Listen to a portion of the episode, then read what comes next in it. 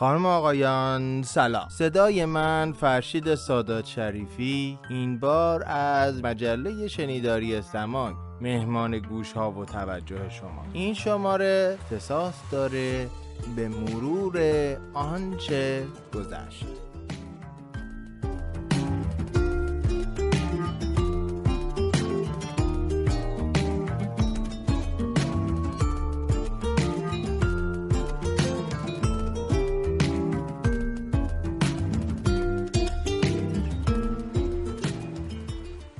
مجله شنیداری سماک جایی برای گفتن از ادبیات. پادکستی به زبان فرشید سادات شریفی.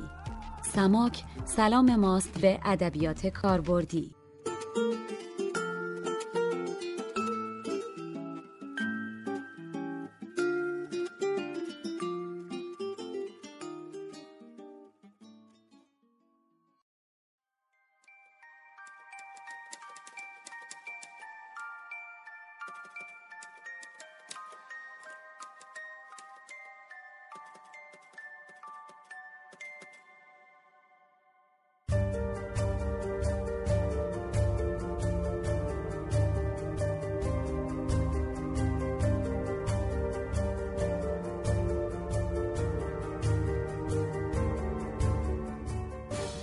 سلام.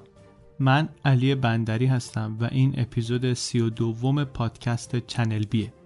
پادکستی که توش من هر بار گزارش یک ماجرای واقعی رو به نقل از یک رسانه معتبر انگلیسی زبان تعریف می‌کنم.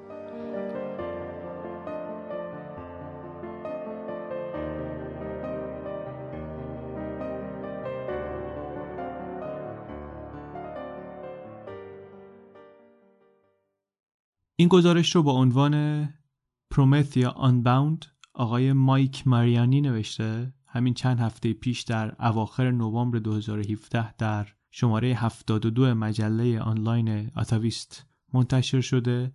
ما اسمش رو گذاشتیم داستان بیپایان پرومثیا احتمالش خیلی خیلی زیاده که از خودتون و از من بپرسید. علی بندری و اپیزود ماجرای پرومتا چه ربطی به سماک داره؟ سوال خوبیه و ترجیح میدم قصه سماک رو از همینجا با شما در میون بذارم. یادم هست که برای مجموعه از کارهای اداری در اکتبر سال 2017 که میشه پاییز 96 به ایران رفتم و وقتی که در ماه نوامبر برگشتم آغاز زمستان استخوانسوز کانادا بود. چندی بعد یعنی اوایل دسامبر شنیدن این اپیزود برای اولین بار وقتی که شب توی تاریکی تنها داشتم ظرف میشستم و تصادفا SoundCloud توی لیست پخش تصادفیش random ش این رو play کرد باعث شد که من با دقت گوش کنم کارم رها کنم و ببینم این صدا و این شیوه جذاب روایت چی داره میگه. از همون موقع تصمیم گرفتم که بیشتر راجع به پادکست بدونم بخونم و پادکست های فارسی رو بشنوم. این مسیر رفت و رفت و رفت تا کمی بعدتر در آپریل سال جدید سال 2017 که همون زمستان 96 می‌شد اعلام کردم که یک مجله شنیداری در راه خواهد بود. همینجوری با تردید که آیا می‌تونم آیا نمی‌تونم آیا استقبال میشه؟ نمیشه. مشغول شنیدن و خوندن بودم تا اینکه حجت موجه آمد. بشنویم ببینیم اون حجت موجه چی بود.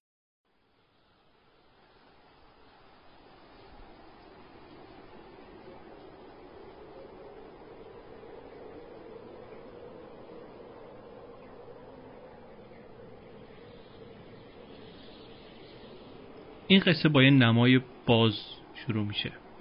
یه آقای توی یک فضای یخزده خالی عظیم این خودش رو ناچیزترین چیز می‌بینه. هر طرف که میچرخه یخ و یخ.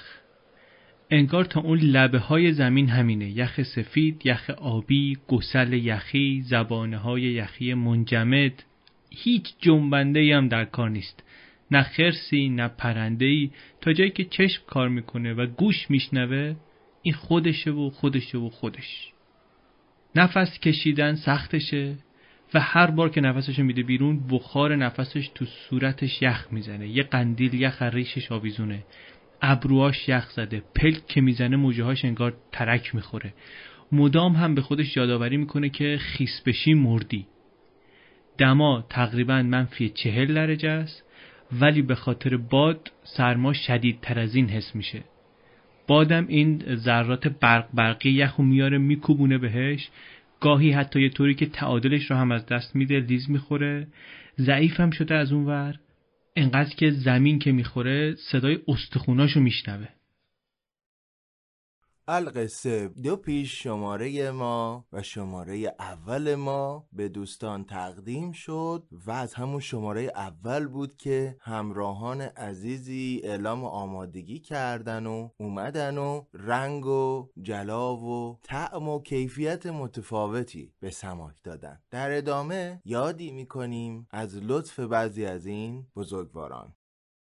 سخنرانی که معرفی می‌کنم برگزار کننده جلسات قلمرو ادب که به طور مستمر 20 ساله که در اتاوا برگزارشون می‌کنه و مخاطبانشون نه فقط علاقمندان به ادبیات و نه فقط اتاوایی ها بلکه متدولوژ و محققین ادبیات فارسی در سراسر دنیا هستند خود بنده از دلبستگان ایشون از تورنتو هستم خانم ها آقایان تشویق شایسته بفرمایید. جناب آقای دکتر مهران را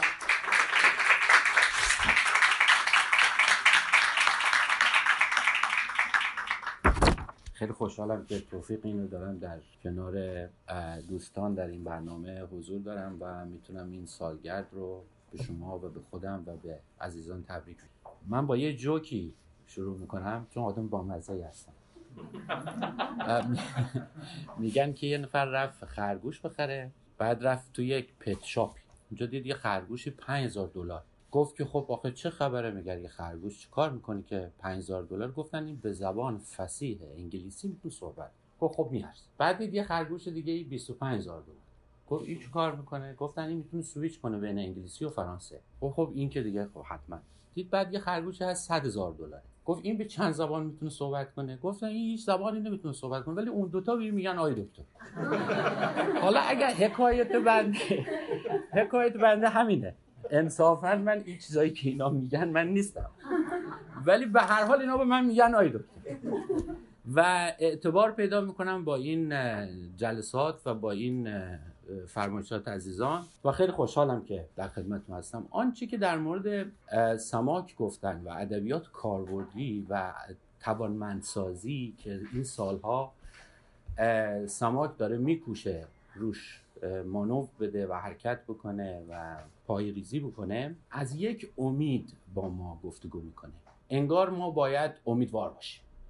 انگار قراره که امیدوار باشیم توی دنیا. این مسئله امید برای من همیشه یک دغدغه بزرگ بوده که آیا ما در تاریخ ادبیاتمون با امید زندگی کردیم یا نه؟ ادبیات ما از امید سخن گفته یا نه؟ مخصوصا می‌دونن که خب ما شکوه ادبیاتمون با شاهنامه شروع میشه. درسته که آثار فوق العاده داشته رودکی قبل از فردوسی ولی متاسفانه ما اون اونها رو نداریم. و کارهای درخشان رودکی از جمله ترجمه کلیل و دمنه رو ما از دست دادیم. و یکی از آرزوهای بزرگ همه ماست که روزی یه ابیاتی از رودکی پیدا بشه از این کارهای درخشان. بنابراین می‌تونیم بگیم که با شاهنامه شروع شد ولی هممون می‌دونیم که شاهنامه آخرش خوش. یعنی در واقع در تمام طول این اثر سترک فردوسی هر جا که فرصت کرده از این سرای سپنجی با ما گفتگو کرده. به خاطری که او می‌دونسته. می‌دونه فرض کنید که فردوسی شاهنامه رو یک شبه گفته. واقعا هم اینجوری ها. یک شب طولانی به اندازه سی و چند سال فردوسی شاهنامه رو یک شبه گفته. آخرش رو می‌دونسته و بنابراین او می‌دونسته در تمام طول این اثر که چه اتفاقی میفته خب این شاهنامه است. بعد از دوره شاهنامه ما با ادبیات صوفیانه مواجه میشیم. تو ادبیات صوفیانه چنان اوج بزرگی می‌گیریم که هنوز نمی‌تونیم اثراتش ولو اینکه بعضی جاها دوست هم نداریم ادبیات صوفیانه رو ولی نمی‌تونیم از خودمون دور بکنیم و با ما هست. و با ما زندگی می‌کنه. ادبیات صوفیانه ما هم باز از امید درش. آنچنان جلوه و نقشی نیست. همیشه امیدواری داره منتقل میشه به یه دنیای دیگری. همیشه امید داره منتقل میشه به یه فضای دیگر انگار در این دنیا قرار نیست امیدی محقق باشه. و این سرای خلاصه سپنجی هست و این دنیای ناپایدار هست. اما حرفی که سماک می‌زنه حرف امیده. انگار که قراره که اتفاقی بیفته. انگار ما قراره که چیزا باور کنیم. قبول کنیم که می‌تونیم توانمند بشیم. وقتی که فرشید با من صحبت کرد در مورد این که من خدمتون برسم عرایزم رو مطرح بکنم من مشغول خوندن این کتاب Sapiens بودم. همین که به فارسی هم به خوبی ترجمه شده انسان خردمند. و آقای نوح هراری وقتی که این کتاب رو نوشت خیلی سر صدا کرد و شاید خیلی از دوستانم خونده باشن. می‌دونم الان تب و تابش وجود داره. آقای هراری اونجا یک مطلبی رو میگه میگه که در واقع یک cognitive revolution اتفاق افتاده تو هفتاد هزار سال قبل. یعنی ما نوع ما که حالا Homo sapiens ها باشیم انسان خردمند باشیم. هفتاد هزار سال پیش به این نتیجه رسیدیم که اگر یک تخیل مشترک داشته باشیم موفق. این انقلاب شناختی. ما فهمیدیم که می‌تونیم با یک تخیل مشترک انسان موجودات موفقی باشیم. یعنی ناندرتال ها از ما نیرومندتر بودن تجربه نشون میده یا مطالعات نشون میده حتی مغزشون از ما بزرگتر بوده. و مطالعات نشون میده که در با اوراسیا سازگارتر بودن با سرمای اروپا سازگارتر بودن. ولی این ماهای اجداد ماها خلاصه اون ریز و پیزه که از افریقا اومده بودن بر این غول های اروپا چیره میشن و اینها رو در واقع از اروپا اخراج می‌کنن و نسلشون منقرض می‌کنن. علتش این بود که اینها این به این شناخت رسیده بودن که با یک تخیل مشترک می‌تونن دسته های بزرگی مثلا 500 نفر رو متشکل بکنن. در صورتی که تعداد ناندرتال هایی که با هم دیگه می‌تونستن متشکل عمل کنن از 150 تا تجاوز نمی بعدها آقای حراری راجع به این تخیل مشترک خیلی گفتگو می‌کنه. امر بین الاذهانی که مفهوم مای اجتماعی رو می‌سازه. این رو شما داشته باشید. در همین و حالا من داشتم یک کتاب رو میخوندم و خیلی هم شیفتش بودم. منتظر بودم که عصر بشه همسرم ببینم بگم حالا من امروز چی خوندم. و اونم بعضی موقع حوصله داشت گوش می‌داد بعضی موقع میگه حالا خوندی که خوندی بعدش هم من می‌خونم. حالا سب چیکار؟ چه عجله ای داری حالا؟ و منظورم این که شیفته بودم که توضیح بدم این رو و بعد بی بی سی فارسی تو برنامه پرگار یه برنامه گذاشت که آقای بهتویی و آقای ثابتی می اومدن آمده بودن راجع به این صحبت می‌کردن که نمی‌دونم دوستان دیدن یا نه چند نفر چند درصد دیدن. راجع به این صحبت می‌کردن که آیا در ایران ما امید اجتماعی داریم یا نه؟ اصلا مردم ایران مردم امیدواری یا نه؟ آقای بهتویی می‌گفت که ما تو سه تا لایه می‌تونیم امید رو نگاه کنیم. یه لایه نقطه ای هست. یعنی آدمای اجتماعات کوچک خانوادگی و در حد فرد و خانواده و اینها. یه سری اجتماعات بزرگتر و متوسط. یعنی مثلا فرض کنید کسانی که دارن برای محیط زیست تلاش می‌کنن. دیدن یه گروه های تو ایران درست میشن کارهای خیلی خوبی هم می‌کنن عکس می‌گیرن زباله جمع می‌کنن چه می‌کنن چه می‌کنن؟ و یکی هم در سطح ملی. ایشون میگه ما در سطح ملی که اصلا امید نداریم در ایران. آقای ثابتی میگه ما در اون دو تا سطح هم نداریم. تا وقتی که ما مای اجتماعی نداریم تا وقتی که یه کارگر برای منافع یه معلم تلاش نکنه ما نمی‌تونیم از امید اجتماعی حرف بزنیم.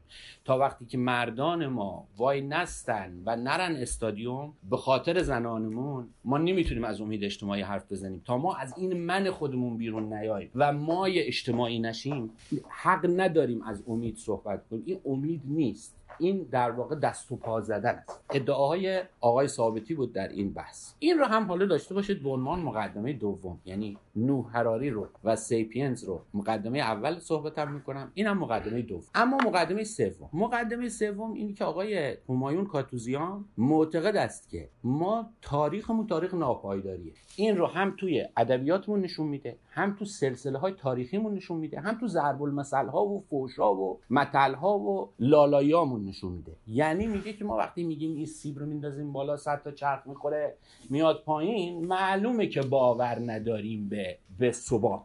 مردمی که به ثبات باور ندارن در طولی دوره طولانی ادبیات هم آفریدن تو ادبیات چجوری ممکنه امید شکل بگیره؟ میگه که این برباد می‌رفت یعنی اینقدر سلیمان قدرت داشت اینقدر عظمت داشت اینقدر شوکت داشت که سریرش بر باد می‌رفت. میگه ندیدی در آخر که بر باد رفت. دیگه تو از سلیمان علیه السلام که گنده تر نمی‌تونی بشی که. این در واقع چیزی بود که دائم ما بعدها تو ادبیاتمون تکرار کردیم. شما دقت کنین ما دائم گفتیم که محبوب ما یه خصوصیاتی داره. معشوق ما یه خصوصیاتی داره. شما خصوصیات معشوقمون ببینه. نگاه کنه به عمده خصوصیات معشوق شعر فارسی رو نگاه بکنه. بد عهدی معشوق. تو هیچ عهد نبستی که عاقبت نشکستی. انگار این هنریه. مرا بر آتش سوزان نشاندی و ننشستی. میگه که دست در حلقه آن زلف دوتا نتوان کرد تکیه بر عهد تو و باد سبا نتوان یه چیز لطیفتر از باد سبا هست. شاعر میگه تکیه بر عهد تو و باد یعنی ببینید چقدر بد عهدی امر لطیفیه که حافظ اون رو با باد سبا مقایسه می‌کنه. این یعنی چی؟ یعنی اوج ناامیدی. این که جهان به صورت سرابه. ببینید میگه که شیوه چشمت فریب جنگ داشت. ما غلط کردیم و صلح انگاشتیم. دنیا اصلا داره به شکل بدی خودش رو به ما نشون میده نه؟ خب حالا اگر شما این روی سکه رو ببینید یعنی این روی سکه ای که همایون کاتوزیان میگه آقای اسلامی ندوشن میگه این برنامه بی بی سی فارسی میگه اون تخیل مشترکی که هنوز نوح حراری می‌خواد بگه ولی هنوز وجود داره در بین ما. یعنی ما هنوز یک روی دیگر سکه داریم. نمی‌تواند جامعه ای بالکل ناامید باشه و زنده بمونه. نمیشه امید از بین یه قومی رخت ببنده اینها سیانت کنن از زبانشون. اینها اگر میان توی مونتریال کانادا جمع بشن کتابخونه درست کنن. جمع بشن زبانشون رو نشر بکنن. جمع بشن با همدیگه سنتشون رو نگه دارن. امکان نداره. پس بنابراین یک تخیل مشترکی اون وسط وجود داره که اون تخ... امیدی است از جنس اون تخیل که حالا نوح حراری میگه. و همین چیزی هست که من میگم سماک انگشت می‌گذاره روش. وقتی ما میگیم ادبیات کاربردی وقتی میگیم توانمندسازی یعنی پیدا کردن همین تخیل مشترک که امیدی هست که بین ماست. خب حالا ببینیم چی هست. به تعبیری که شاهنامه هم گفته و دیگران هم میگن آتش پرستی آتش پرست یعنی چی؟ پرستش یعنی مراقبت کردن پرستاری کردن. بر گرد چیزی پر پر یعنی پیرامون. پرستیدن یعنی بر گرد چیزی ایستادن بر گرد آتش ایستادن. ای یعنی مواظب بودن مثل یه پرستاری که دور مریض میچرخه. ما باید از آتش سیانت و آتش به نظر ما مظهر آن چیزی است که می‌تونه اون تخیل مشترک ما رو در واقع به شکلی نمایندگی کنه. اولا تنها شیء است به قول ابن سینا در عالم که رو به بالا حرکت بود و بعد نور داره و بعد گرما داره. و بعد مفهوم عشق قصه از همه چی مهمتر. قصه بر گرد او شکل می‌گیره. این عجیب نیست که ما به منقل میگیم منقل. چرا به منقل میگیم منقل؟ یعنی جایی که ما میشینیم دورش قصه بید. یعنی نه آتش یعنی جایی که ما میشینیم دورش و با هم قصه می‌خونیم به همین دلیل اصلا بهش میگیم منقل. و بعد حالا شما نگاه کنید این آتش در بین ایرانیان به عنوان یک نماده یه سمبله. خب حالا آتش کرده خاموش طوفان داره میوزه. آتش یا خاموش شده یا در معرض خاموشی است. حالا تکلیف ما چیه؟ حالا تکلیف ما اینه که ما هر کدوم یه آتش کوچولویی داشته باشیم تو جیب. خب چه جوری ممکنه؟ چجوری ممکن ما هر کدوممون یه آتش کوچولویی داشته باشیم تو جیب ما؟ به این شکل که ما شمعی بشیم. هر کدوم راز شم در ادبیات فارسی اینه. بسامد بالای شم در ادبیات فارسی به این دلیله. هر انسانی یک شمعه. و هر شمعی یه آتشی و این آتش یه آتش گنده ای رو نوید میده که قراره که اون آتش گنده رو هم معرفی کنه از نظر گذشته بگه یه آتشی بوده که از روی این آتش آمده این شم برافروخته شده. و هم یه آتشی خواهد بود که اگر این شم ها با هم جمع بشن اون آتش برافروخته خواهد شد. شما در شعر حافظ خصوصیات شم رو بیان نگاه انسانی ترین موجودیه که شما در دیوان حافظ می‌تونه پیدا از شاه شجاع می‌تونم به شما بگم که آدمتر شم از شیخ و رند و نمی‌دونم صوفی و همه ای چیزایی که شما فکر می‌کنین انسانن. شم انسان داره شما نکنه شم میخند. شم گریه می‌کنه. شم زبان داره. نکنید چه حافظ خودش شم می‌بینه؟ میان گریه میخندم که چون شم در این مجلس میا زبان آتشینم هست. لیکن در نمی‌گیرد. یعنی خودش واقعا داره شم می‌بینه نه؟ شما نگاه کنید شم از چی به وجود اومده؟ شم همه ما می‌دونیم از موم به وجود موم هم می‌دونیم از اصل جدا شده. یک یاری داشته یار شیرینی داشته به نام اصل. این اصلش رو گرفتن بردن. شم تنها شده. کبریت کشیدن روشنش کرد. میگه که چی؟ میگه که جدا شد یار شیرینت. کنون تنها نشین ای شم نگاه چقدر شم عاشقه. جدا شد یار شیرینت. اصلش رو گرفتن. کنون تنها نشین ای شم که حکم آسمان این است. اگر سازی و اگر سوزی. یعنی خصوصی ترین عاشقانه ترین عاطفی ترین خصوصیات انسانی رو شما می‌تونید در شم ببینید. یعنی شم مظهر انسان ایرانی است. مظهر انسانی است که در شعر فارسی یک امید پنهان شده در او یک امید نیمه خاموش و نیمه روشن در او میشه دید. و این عاملی است که ما رو برمیانگیزه که از فعالیتی که در واقع در جهت این نوع روشنایی هست در جهت این نوع نگاه به انسان هست حمایت بکنیم. و اون وقت بفهمیم که این چقدر اهمیت داره. یعنی ما چجوری خودمون در واقع هر کدوممون در روانشناسی ناخداگاه خودمون خودمون رو یه شم می‌بینیم و یه شم تصور می‌کنیم.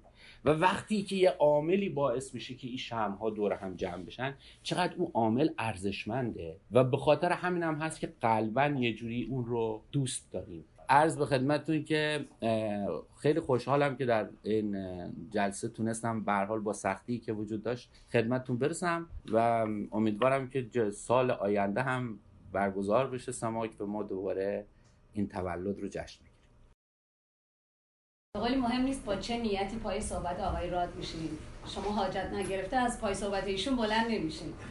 سپاسگزارم جان راد. اگر که شنونده مجله شنیداری سماک هستید حتما صدای بنده رو شنیدید که این تکرار می‌کنم. سماک جایی برای گفتن از ادبیات. پادکستی به زبان فرشید سادات شریفی.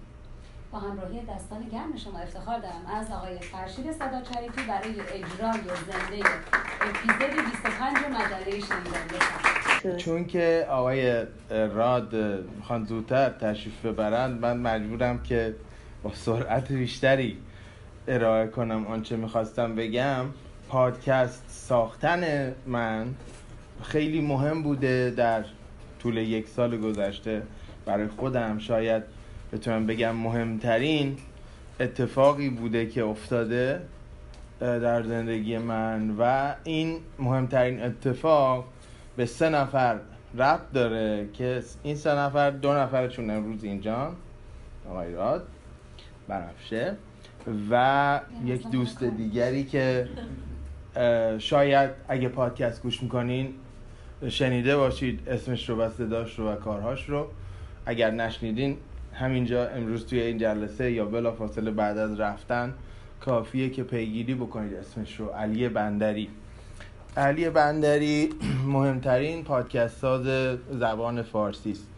دو پادکست داره. یکی که قدیمی تره و شناخته شده تره به نام چنل بی که ماجراهای عجیب و غریب و عمدتا جنایی کرایم رو تعریف می‌کنه از نشریات فارسی زبان میگذره و میره روی نشریات انگلیسی زبان که عمده مخاطب فارسی زبان به اونا دسترسی نداره یا در خوندنشون مشکل داره. خیلی خوب و جذاب این کار رو انجام میده و پادکست دیگه ای داره به نام BPlus که در BPlus خلاصه کتاب های غیر داستانی رو تعریف می‌کنن کتاب های بسیار جالبی که مثل همین کتاب Homo Sapiens که آقای راد ازش صحبت کردن یک دید متفاوتی به آدم میده. یعنی هر کدوم از کتاب هایی که توی BPlus معرفی میشن می‌تونیم بگیم که یه بخشی از دیدگاه آدم به قبل از اون کتاب و بعد از اون کتاب تبدیل میشه. انقدر کتاب های مهمی رو انتخاب می‌کنه و عرضه می‌کنه ما از انتهای همین ماه آخرین جمعه هر ماه یکی از کتاب های بی پلاس رو به نقد گروهی می‌ذاریم و یک یا دو متخصص رو هم دعوت می‌کنیم که بیان و راجع به این کتاب با ما صحبت کنن. اما موضوع بحث من الان BPlus نیست.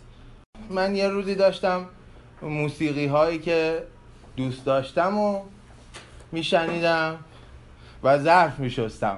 تصور کنید location خونه شب بعد تازه هوای دلپذیر زمستانی مونترال اومده و داری به خودت فوش میدی که چرا من اومدم اینجا؟ الان من اینجا چی کار می‌کنم؟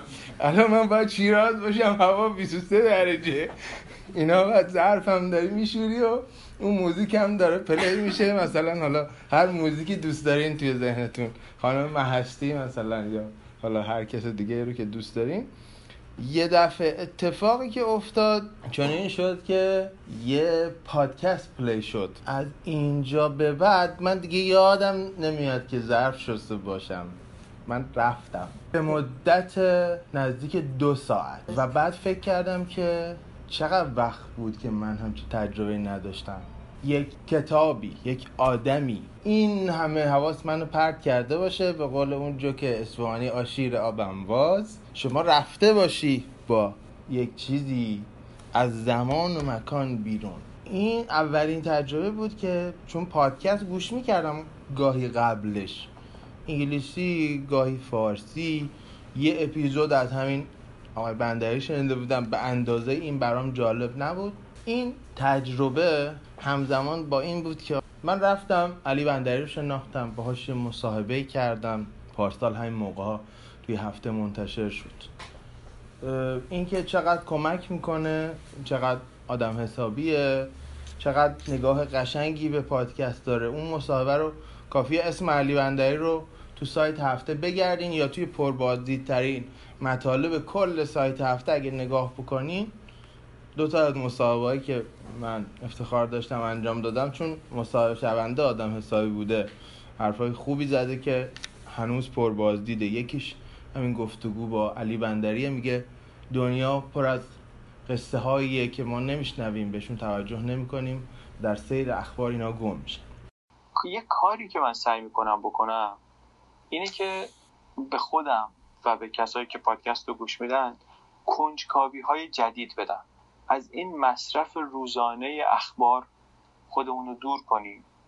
خبر میاد میره. من خودم سالیان سال زندگیم رفته برای دنبال کردن اخبار.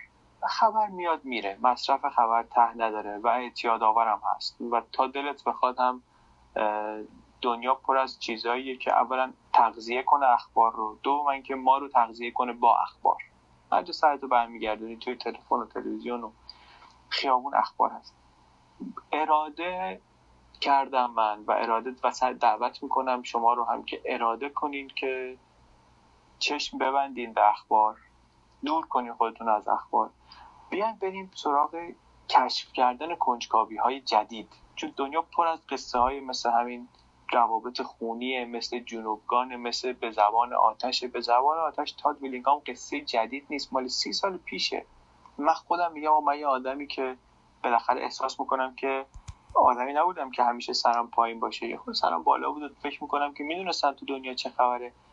ولی اصلا بیخبر بودم. از یه همچین که میشه از یه همچین زاویه‌ای به ماجرای اعدام نگاه کرد و وارد شد. و یه همچین داستانهای قوی هست که بشه پشتیبانی کنه آدم. حرفی رو درباره این قصه.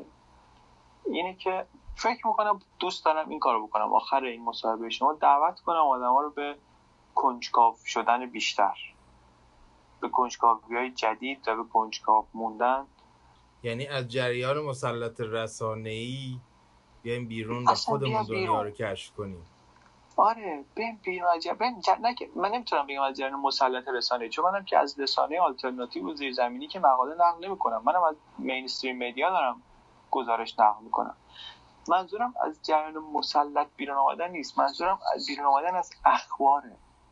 منظورم اینه که بریم سراغ اون چیزی که یه کسی رفته عرق ریخته چهار پنج شیش ماه کار کرده روش. یه داستانی رو برای ما تعریف می‌کنه که نظیرش پیدا نمیشه. نظیر این اپیزود آخر ما در تو رمان هم به زور پیدا میشه. این واقعیتیه که اینو تو فیلم هالیوودی ببینیم میگی دیگه اقراق دیگه گند اقراق در بردن اینا. ولی واقعیته. دنیا به نظر می‌رسه پر از این قصه و ما حواسمون نیست از دست میدیم و خب خودمون از لذتش محروم می‌کنیم. سماک تلاشی است برای آموزش های ادبی و کاربردی. گر به جویم پر نمانم زیر خاک. بر امید رفتن راه سماک. گروه علمی آموزشی سماک را از طریق وبسایت samak.ca دنبال کنید. سماک s a m a a k.ca ما پادکست سماک رو قبلا با بنفشه قسمت هایی رو من زحمت داده بودم. خب در کنار ایشون چند تا گوینده دیگه هم بودن که کمک می‌کردن. یعنی شما اگر بشنوید اپیزودهای اول سماک رو می‌بینید که چندین گوینده مهمان داره. بنفشه جان هم هست. خلاصه چون فاصله انتشار اینا هم کم. ایشون هم سر شلوغ. متنای منم سخت. خب تیم حالا اینا که ادبیات معاصر بود. وای حال مصنوی خلاصه ما خیلی یواش و با ترس و لرز بهشون یه پیامی دادم. حالا که شما مصنوی هم می‌خونیم دقیقا با همین ترس. خلاصه بعد از یه روز گفتش که زودتر برام بفرست تا ببینم چیکار خلاصه در هر اپیزود مولانا خانی ما حدود 150 بیت رو می‌خونیم. خب 150 بیت که نمیشه بدی بهش بخونه که طبیعتا یه جایی از داستان یکی از تیترای مثلا پرانتزایی که مولانا رو باز می‌کنه انتخاب می‌کنیم و میدیم ایشون بخون خلاصه ماجرا ادامه پیدا کرد دیگه. خیلی ازش سپاسگزارم که با همه گرفتاری با ما همراهی می‌کنه و قیمتی نداره. یعنی اینجوری نیست که بگی که این مقدار ارزش این کار محاسبه می‌کنیم جز کار والنتیرمون. قیافه هم می‌گیریم تو گزارش مالیمون میگه ما انقدر کار والنتیر داشتیم. نه قیمتی نمیشه روش گذاشت. ازش خیلی سپاسگزارم.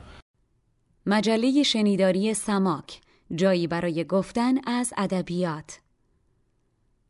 پادکستی به زبان فرشید سادات شریفی. سماک سلام ماست به ادبیات کاربردی. تشکر از تک تک شما و خانم فلاح عزیز که به ما افتخار دادن.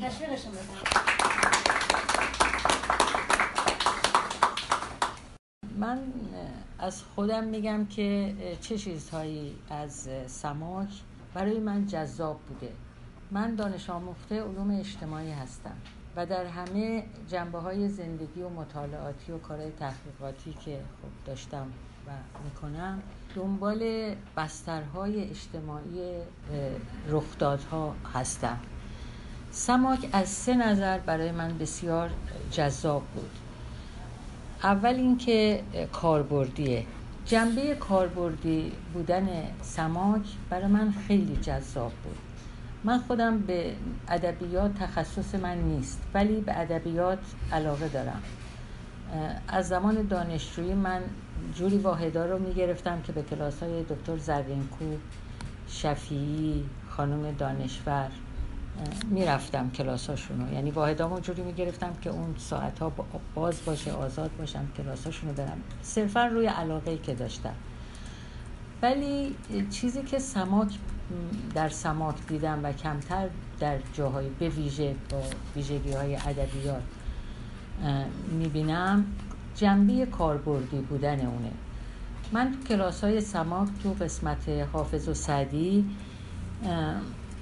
آموختم که چرا رند آدم رند اینقدر مقدسه از نظر حافظ. البته داریوش آشوری یک کتاب داره رند در مورد این خونده بودم. ولی وقتی که بستر اجتماعی اینکه رند چقدر عزیز باید باشه و چرا اینقدر وجودش ضروریه. من تو کلاس های سماک آموختم تو اون ادبیات کاربردیش. واقعا به جنبه هایی از گوشه های از ویژگی های همه ما ایرانی ها می‌پردازه که هنوز ماندگاره. یعنی از زمان حافظ تا حالا ما با یک ویژگی روانشناسی اجتماعی ما هویت روانشناسی اجتماعی ما باقی مونده. چرا؟ برای اینکه اون بستر اجتماعی هنوز همونه. تغییرات کم. هنوز زهد هنوز ریا وجود داره و قدرت داره. و خب آنتیتزش رنده که به وجود میاد. جنبه دیگه ای که برای من خیلی مهم بوده چند دیسپلین بودن سماکه. ادبیات محور بحث ادبیاته اما اینو در جلوه های دیگه پدیده ها تولیدات تولیدات فرهنگی ردیابی می‌کنه. مثلا در سینما در فیلم. ما یک کلاسی داشتیم با فرشید جان در مورد فیلم نقد ادبی فیلم. بسیار برای من جذاب بود که فیلم و حالا نقد سینمایی فیلم کار تخصصیه. ولی نقد ادبی فیلم نقد اجتماعی فیلم اینها برای من خیلی جالب بود که از دیسیپلین های مختلف به این پدیده به این فیلمه که حالا شاید اصلا خود کارگردان به این جنبه فکر نکرده ولی اینو به وجود آورده. مخاطب داره می‌خونه ذهن کارگردان. شاید اون جنبه تو زمیر ناخودآگاه کارگردان بوده. ولی ما به عنوان مخاطب اینو داریم می‌گیریم. یه ارتباطی ارتباط فرهنگی ارتباط گفتاری بین عامل تولید کننده فیلم و عامل مخاطب به وجود میاد. و این برای من خیلی ارزشمند بوده. یه جنبه دیگه که از چند دیسپلینی بگم کلاس های روانشناسی بوده. کلاس های روانشناسی که گذاشته شد و من شرکت داشتم در مورد ویژگی های شخصیتی افراد بود. ولی برای من که گفتم با مخته علوم اجتماعی هستم میدم این به فرد منتصب نیست این به گروه های اجتماعی منتصبه یعنی این ویژگی رو یک گروه اجتماعی گروه های کوچک گروه های بزرگ حتی گروه کلان در سطح ملی به عنوان یک آدم ایرانی این ویژگی رو ما داریم. وقایعی که به وجود میاد رخدادهایی که به وجود میاد روانشناسا تاکید به اون فرد دارن. مثلا هیتلر رو به عنوان مثال میان بررسی می‌کنن این هیتلر یه نوع بیماری داشته خودشیفته بوده. ناپلون خودشیفته بوده. ولی برای من این کافی نیست برای اینکه هیتلر بیاد جنگ جهانی دوم را بندازه. هیتلر حتما در یک بستر اجتماعی فراهم یه بستر اجتماعی مناسب قرار گرفته که این ویژگی فردی می‌تونسته هماهنگ بشه با اون بستر اجتماعی که آلمان اون زمان داشته و دنیای اون موقع جهان اون موقع در اون شرایط بوده این جنگ جهانی دوم را بفته من اینو تجربه کردم تو یعنی یاد گرفتم می‌گرفتم از کلاس های خانم گرامی و فرشید که از نظر ادبیات اون ترم ها رو میشکافتن و بعدا بحث های اجتماعی که مکمل می‌شد و می‌کشید کار به روانشناسی اجتماعی.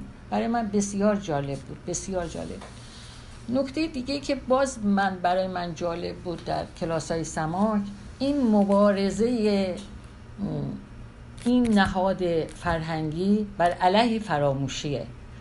فراموشی می‌دونین قدرتمندان جهانی اینها می‌خوان فراموش بکنن می‌خوان فراموش بشه وقایع فراموش بده. آدم هایی که سرمایه های ملی ما هستن سرمایه های نمادین ما هستن چون مطابقت نداره با اون فرهنگ حاکمان قدرت باید اینا فراموش بشه. در سماک یک مبارزه نخ... یا مبارزه پنهانیه. بر علیه این فراموشی که می‌خواد تحمیل کنه. تاریخ تاریخ می‌سازن. تاریخ سازی. بر علیه این تاریخ سازی.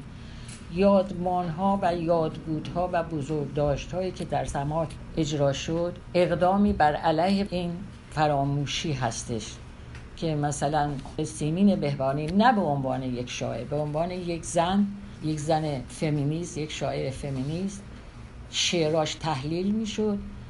علاوه یعنی علاوه بر شعر علاوه بر شاعری به عنوان سوژه های شعرش بر چه زمینه هایی هستش؟